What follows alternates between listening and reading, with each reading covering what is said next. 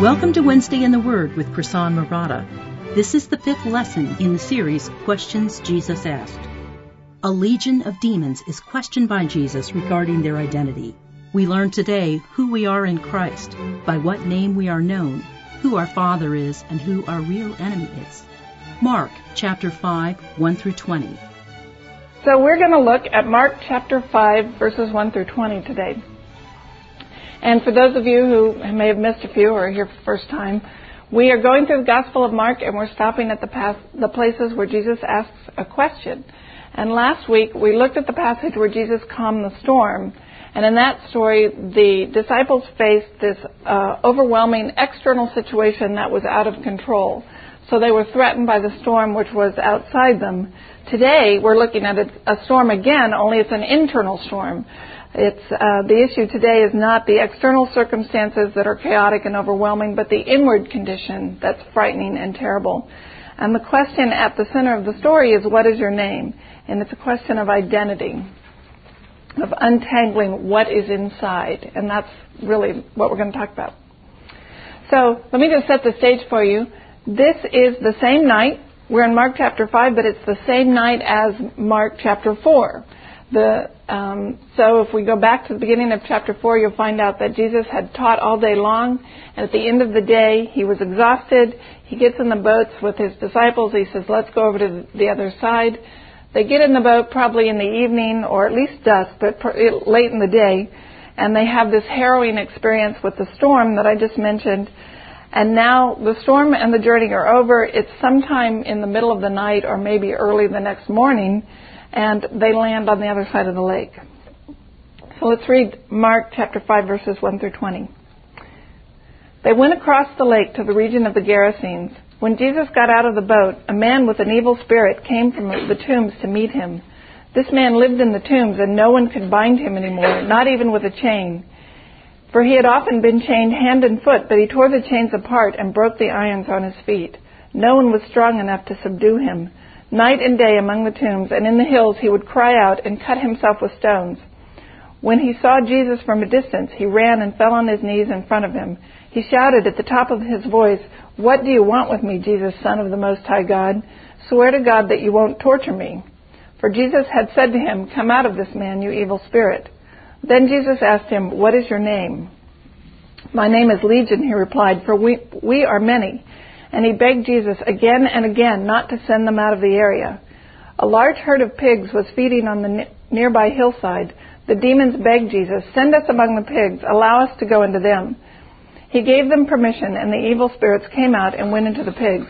The herd, about 2,000 in number, rushed down the steep bank into the lake and were drowned. Those tending the pigs ran off and reported this in the town and the countryside, and the people went out to see what had happened. When they came to Jesus, they saw the man who had been possessed by the legion of demons sitting there, dressed and in his right mind, and they were afraid. Those who had seen it told the people what had happened to the demon-possessed man and told about the pigs as well. And the people began to plead with Jesus to leave their region. As Jesus was getting into the boat, the man who had been demon-possessed begged to go with him. But Jesus did not let him, but said, "Go home to your family and tell them how much the Lord has done for you and how he has had mercy on you." So the man went away and began to tell in the Decapolis how much Jesus had done for him, and the people were amazed. Now, I should have told you this before I read it, but think of that scene as if you were watching a movie and imagine what it must have looked like. Because the details Mark gives us, for Mark, there are a lot of details, and they're interesting. This is like something right out of a Stephen King movie, if you think about it. It's night, they're at a graveyard, there's just been a storm, so there would have been debris tossed around from the storm, leaves or branches or things washed up from the store.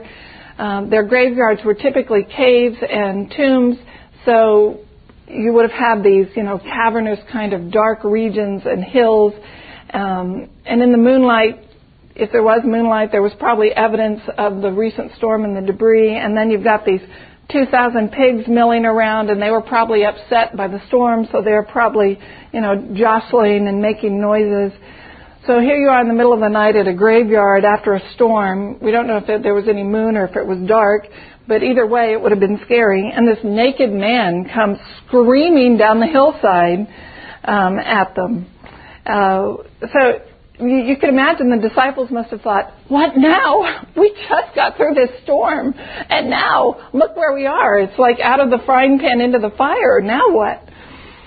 Matthew, in his account, tells us that there was at least one other man that lived among the tombs, and that travelers avoided this place because of these two men's violent behavior. So the disciples must have thought, okay, how can this night get any worse? This is really bad.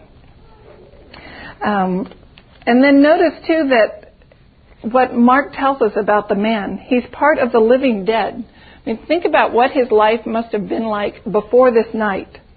We're told he had the unclean spirit or a demon, that he was isolated. No one could be around him. He was unfit for really being around human company, so he had no association with anybody else. Also, because he lived in a graveyard, he would have been unclean, so they couldn't have associated with him even if he wanted to. He remains nameless. We're never told his name. So he's living among the dead instead of living among the living. And if there was at least one other demonized soul living there, according to Matthew, but I would imagine because of their condition, they didn't have much contact with each other, or much meaningful contact anyway, because we're told he basically sat around and hurt himself, cut himself, and screamed. So he couldn't stop himself being violent to other people or to himself. He's tormented, he's self-destructed, he's isolated, and he's living among the dead and unclothed.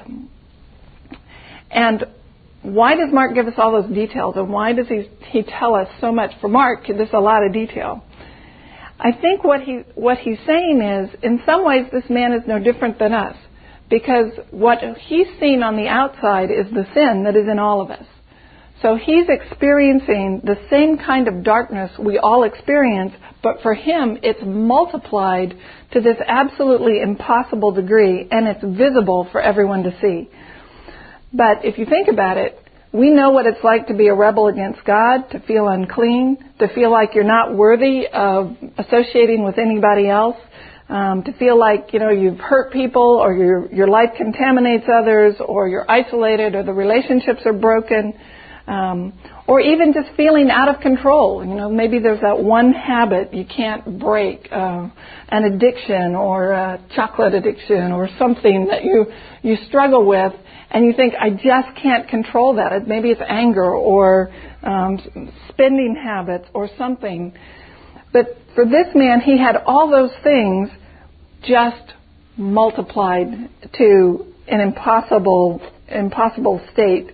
And you could see this kind of image of, you know, whatever chains he put on to try to stop, or others put on him to try to stop this behavior, he couldn't. And I think most of us have probably been in that place where you get to a point where you try to stop yourself. You say, this time I'm going to be different. This time I'm not going to lose my temper. Or this time I'm going to refrain from that sarcastic comment. Or I'm not going to go to the refrigerator again today. Or whatever it is. And yet we fail.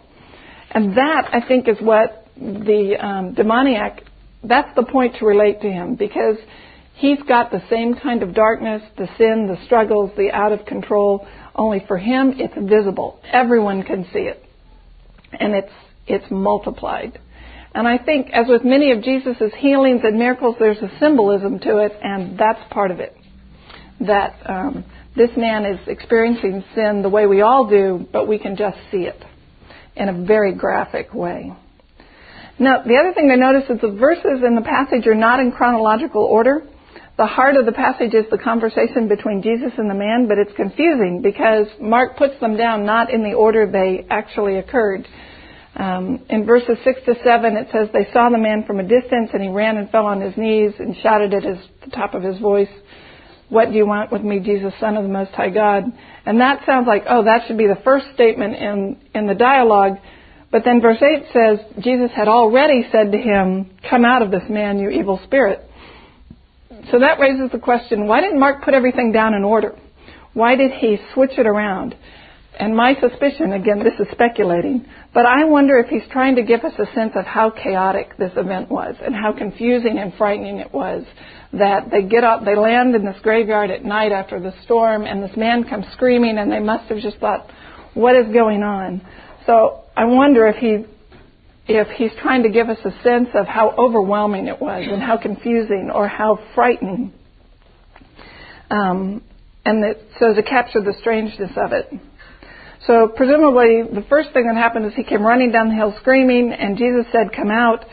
And then the demon falls at his feet and says, "What do you want with me?" And that's an interesting exchange too, because everything we've had up to this point in Mark should lead us to believe when Jesus speaks, it happens. There's no debate, there's no discussion, there's no, well, maybe not. So the Lord had commanded that this demon leave, and he should. And I think when the demon falls at his feet, we should read that not as rebellion so much as desperation. And if you think of it that way, you can see it. What do you want with me, Jesus, Son of the Most High God? Swear to God that you won't torture me. I mean, how could you have that certain knowledge of who Jesus is and expect that he's there to condemn you? And that is the doctrine of hell. And that is, I think, gives us another picture of grace, that we are not in that position. We can fall at the feet of the Son of the Most High God and know that he loves us, whereas this demon fell at his feet expecting judgment and condemnation, and the certain knowledge, I think, that he was condemned. Okay, one more thing about this scene. It's told with a lot of military words and a lot of language, and that doesn't quite come through in the English translations. So let me point out to you what they are. The most obvious word is the word legion, which is a technical name for the Roman military company of 1,000 troops, or roughly 1,000. So that's definitely a military term. Then the word send in verse 10 is usually the military command to dispatch an army or dispatch troops. The term that's used for the herd of pigs is not the one that's usually used of a herd, but used of military recruits. So when you have a band of new recruits, they would use this word for that. You wouldn't really translate it a herd in that situation, but clearly he's referring to the pigs. And then the term rush in verse 13 is also one that's often used of troops going into battle. So let me try to put all this together. You've got this scene that's scary, chaotic, confusing. It's loaded with military language. Jesus is facing an enemy that is legion, that is internal inside this man, and his command is obeyed immediately, I think, but faced with this this desperation of, what do you want with me, Son of the Most High God? So what I think all that should point us to, who is the real enemy? And the real enemy is the evil within. So you've got this man who's the picture of living hell, really. I mean, his sin has driven him to this extreme degree, or his demon possession has driven him to this extreme degree. You have this rebellion to God, this military language, and I think part of the point Mark's trying to get us to is, who is the real enemy? The Jews thought it was Rome. You know, the Messiah's going to come and drive out Rome and drive them out of their land. The disciples might have thought it was the same thing, or maybe they thought it was the storm, their external circumstances that they had just faced. But the real enemy is not Rome, it's not the storm, it's the evil we have within us. And that, I think, is what's represented by the legion of demons in this man. So when the demon falls at Jesus' feet and says, what do you want with me? And Jesus says, what is your name? Why does he care? Why is he asking? I think there's a point to it. Remember, the disciples are standing there listening, and he's talking to the man, but he's also, the disciples are in his presence. And I think there's a lesson for them to learn. And he's asking, what is your name? That is, what is your identity? What are you known by? And often in the New Testament, and especially in the Old Testament, when people ask for your name, it's not just, what do people call you? But it's asking for your character. It's asking for your reputation. So your name was your identity. You can see it today when we pray in Jesus' name. That's not, magic words like please and thank you, and you just have to throw that in to get your request noticed. When you pray in Jesus' name, you're praying based on who he is. So we're making our request known to God based on the fact that Jesus is the Messiah who came to die for us and save us from our sins. That's what his name means. That's who he is. It's his identity. So, and think about that too in all the passages where God changes someone's name. There's a character change going on. There's a learning going on. So this is a sidelight when you're studying and God changes someone's names, or Jesus renames Peter and all that kind of stuff. There's a symbolism to it. Now their identity has changed. So when Jesus asks the man, what is your name? I think he's asking, who is your father? What are you known by? When all is said and done, what is it that marks your character? And often that comes by who is your father. What dark things are within you might be another way to get the sense of this question. And for the demon, his father is Satan. His name is Legion. He is overwhelmed, and his character is marked by all the violence and the chaos and the sin and the hatred and the self-destruction that his condition brought on. For us, I think that's the same question we face at any given time, at some point in our life. Who am I and what is inside me? So the internal storms that were faced by this nameless outcast, I think, is a graphic picture of the battle in our souls today, because there's sin in our hearts, the same kind of evil that was in him and that held him prisoner and bound him. Just that same sin binds us just as the demons bound him. And I think that's part of the point Mark's trying to bring out, that the real enemy we face is not those external circumstances. It's not the other guy. It's not bad luck. It's not something outside of us. The real enemy is the sin and evil within. And when Jesus says, what is your name? He's saying, what's your identity? Who is your father? What's inside you?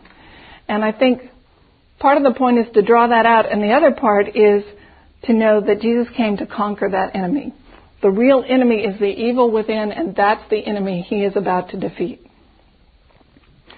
So the demon's answer, legion, which, as I said, is the technical term for Roman military company of several thousand troops. So the picture is this enemy is too numerous to name. It is too numerous to count. It is beyond counting. It's of overwhelming force and strength and odds. And I think that prompts Mark's poignant and kind of gripping description of this man's dark lifestyle and tragic lifestyle. This was an enemy so strong that no chain could bind him. No shackle was strong enough. There was nothing could be done. And yet Jesus banishes him with a word. And that's the point. So last week we saw the physical forces of nature were not too much for him. The storm he could banish with a word. Now you see this internal enemy that is overwhelming, of a strength so high we can't even count it. And it's not too much for Jesus. He can banish it with a word. And that, I think, is part of the lesson. There's no enemy which Jesus cannot overcome. There's no evil beyond his authority that he cannot heal and redeem. And for us, the lesson is there's nothing inside you that he cannot overcome as well. So whatever the internal struggle is with sin, whatever, everyone has them. Those things that you wish that you hope your friends never find out about you. You know, you'd be too ashamed for them to find out that you said that or thought that or did that at some point in your life. Or you're still struggling with whatever the struggle is, anger or sin or bitterness or depression or whatever, controlling your tongue. Part of the point of this lesson is there's nothing that Jesus can't overcome. You may think it's overwhelming. You may think, I'll never face this battle successfully. I won't be able to get through tomorrow or the next week, or how can this go on another month? And it's not as bad as the demoniac. And Jesus can solve that problem. He will solve this too. Ultimately, he will heal that as well. Okay, so there's another interesting detail. Why the pigs? Why does he let them go into the pigs? Why do the demons beg him not to leave the area? And, you know, I mean, you first read this and you think, okay, maybe he has a soft spot for the demons or something, or, you know, oh, I'm sorry, it's hard. I know you don't want to leave. Let's find some alternative. I don't think that's what's going on. I think, again, this is symbolic, that this was a place of death. This was a graveyard. This was unclean. This was a place where violent people lived. And if Jesus cleared the place, how would you know? It was still going to look the same the next day. And of course, this is, the pigs are there, they're unclean animals, so this is really, you know, a place that is lost. And in order for everyone to know that these demons are really gone and they're not just hanging around there to come infect someone else, he puts them into the pigs, and the pigs fly off and kill themselves. And there's visible, tangible evidence then that he has won. So he has not just invisibly banished them, he has banished them in a way that everybody can actually physically see that they are gone and that this wicked place has been cleansed and this place of death and evil has been cleaned from at least part of it. So he gives them, I think, what they wanted, which is not to leave the place, but not what they intended, because I think they wanted to stay around, but he gives them permission to go into the pigs, which proceed to drown themselves in the lake. And everyone looking on will know now that this, not only have the demons left this man, they have left the area. Now, think about that, what that must have looked like. 2,000 pigs rushing into the lake. 1, 2, 3... I mean, this must have taken 20 minutes or half an hour. I don't know, how long would it take? And I was wondering, did they go like 2 by 2, or did they, you know, 1 by 1, or was it just this massive chaotic horde? I don't know, but it must have been visually impressive to see them one after one or two in clumps, whatever, flying into the lake to drown. And there was more significance to that. The pigs were used in Canaanite practice to sacrifice to their gods. So their archaeologists have found altars around this region for the purpose of sacrificing pigs to idols.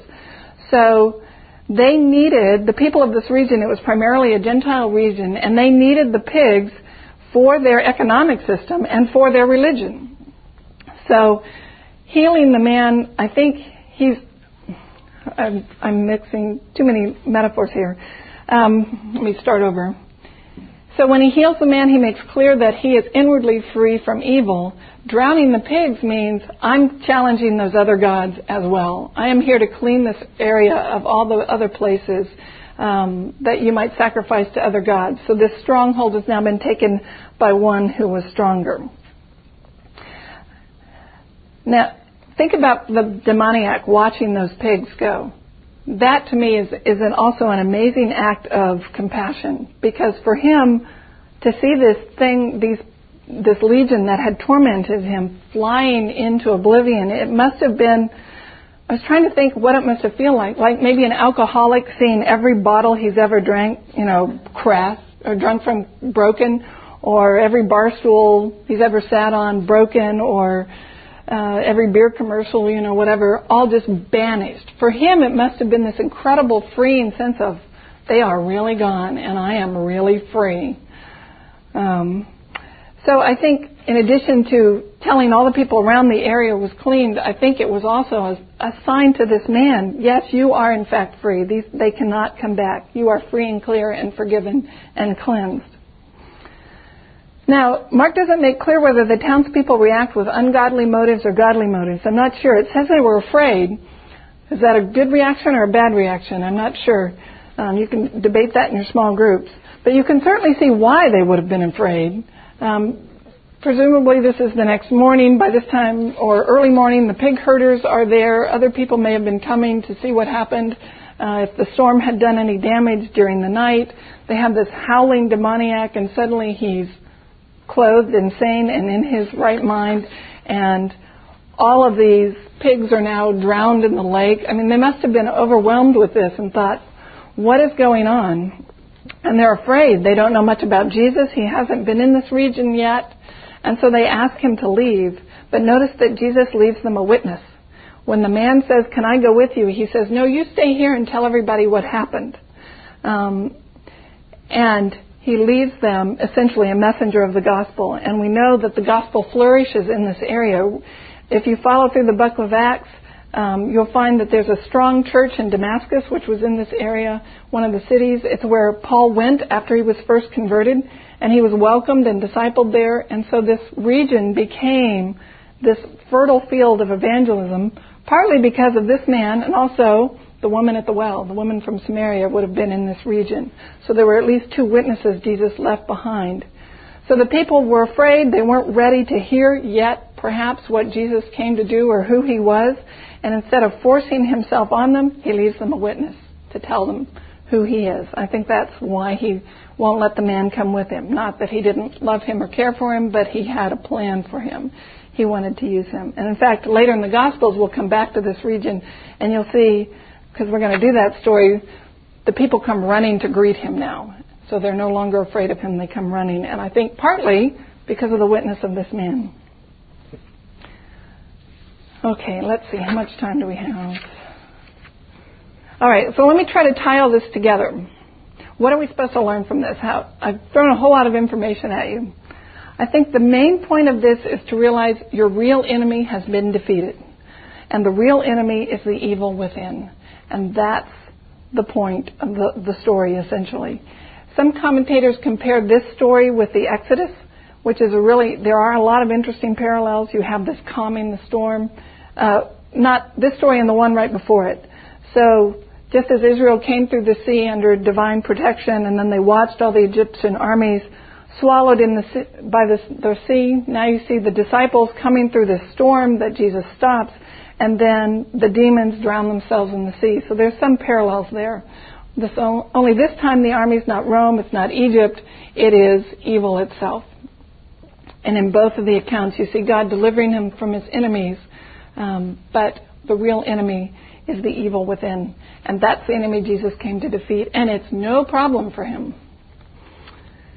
During Israel's exile, Isaiah wrote, this is Isaiah 43, "But now thus says the Lord your Creator, O Jacob, and he who formed you, O Israel.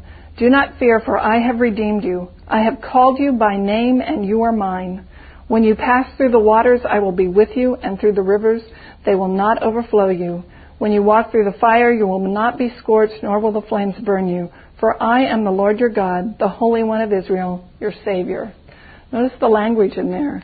I don't know if Jesus deliberately picked up on it with this. I mean, God orchestrates all the details. "But I have called you by name, and you are mine. When you pass through the storms, I will be with you. They will not overwhelm you. When you walk through the fire, you will not be scorched."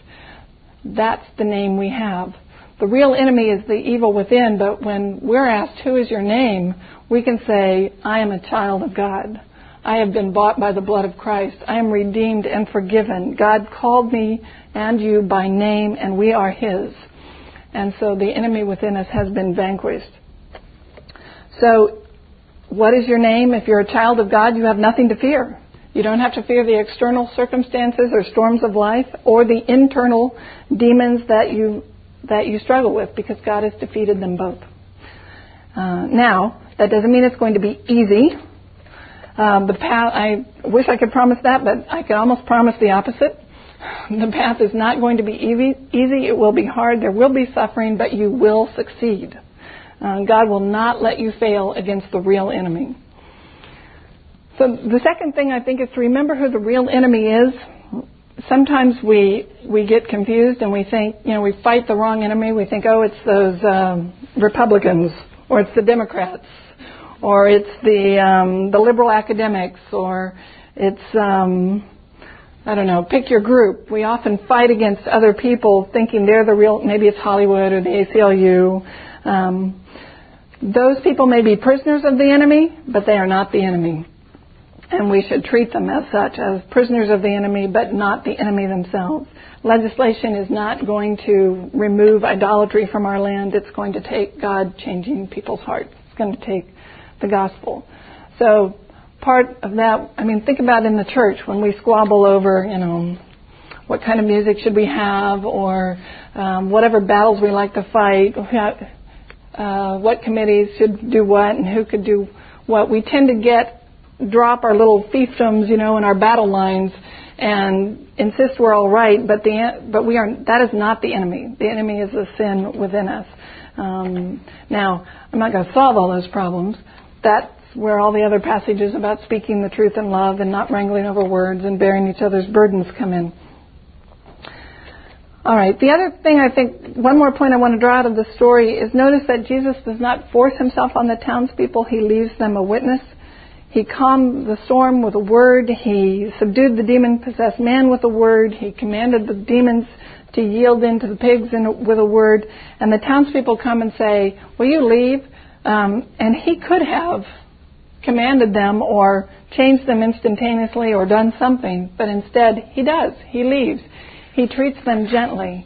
I suspect that the report of the pig herders must have spread like wildfire.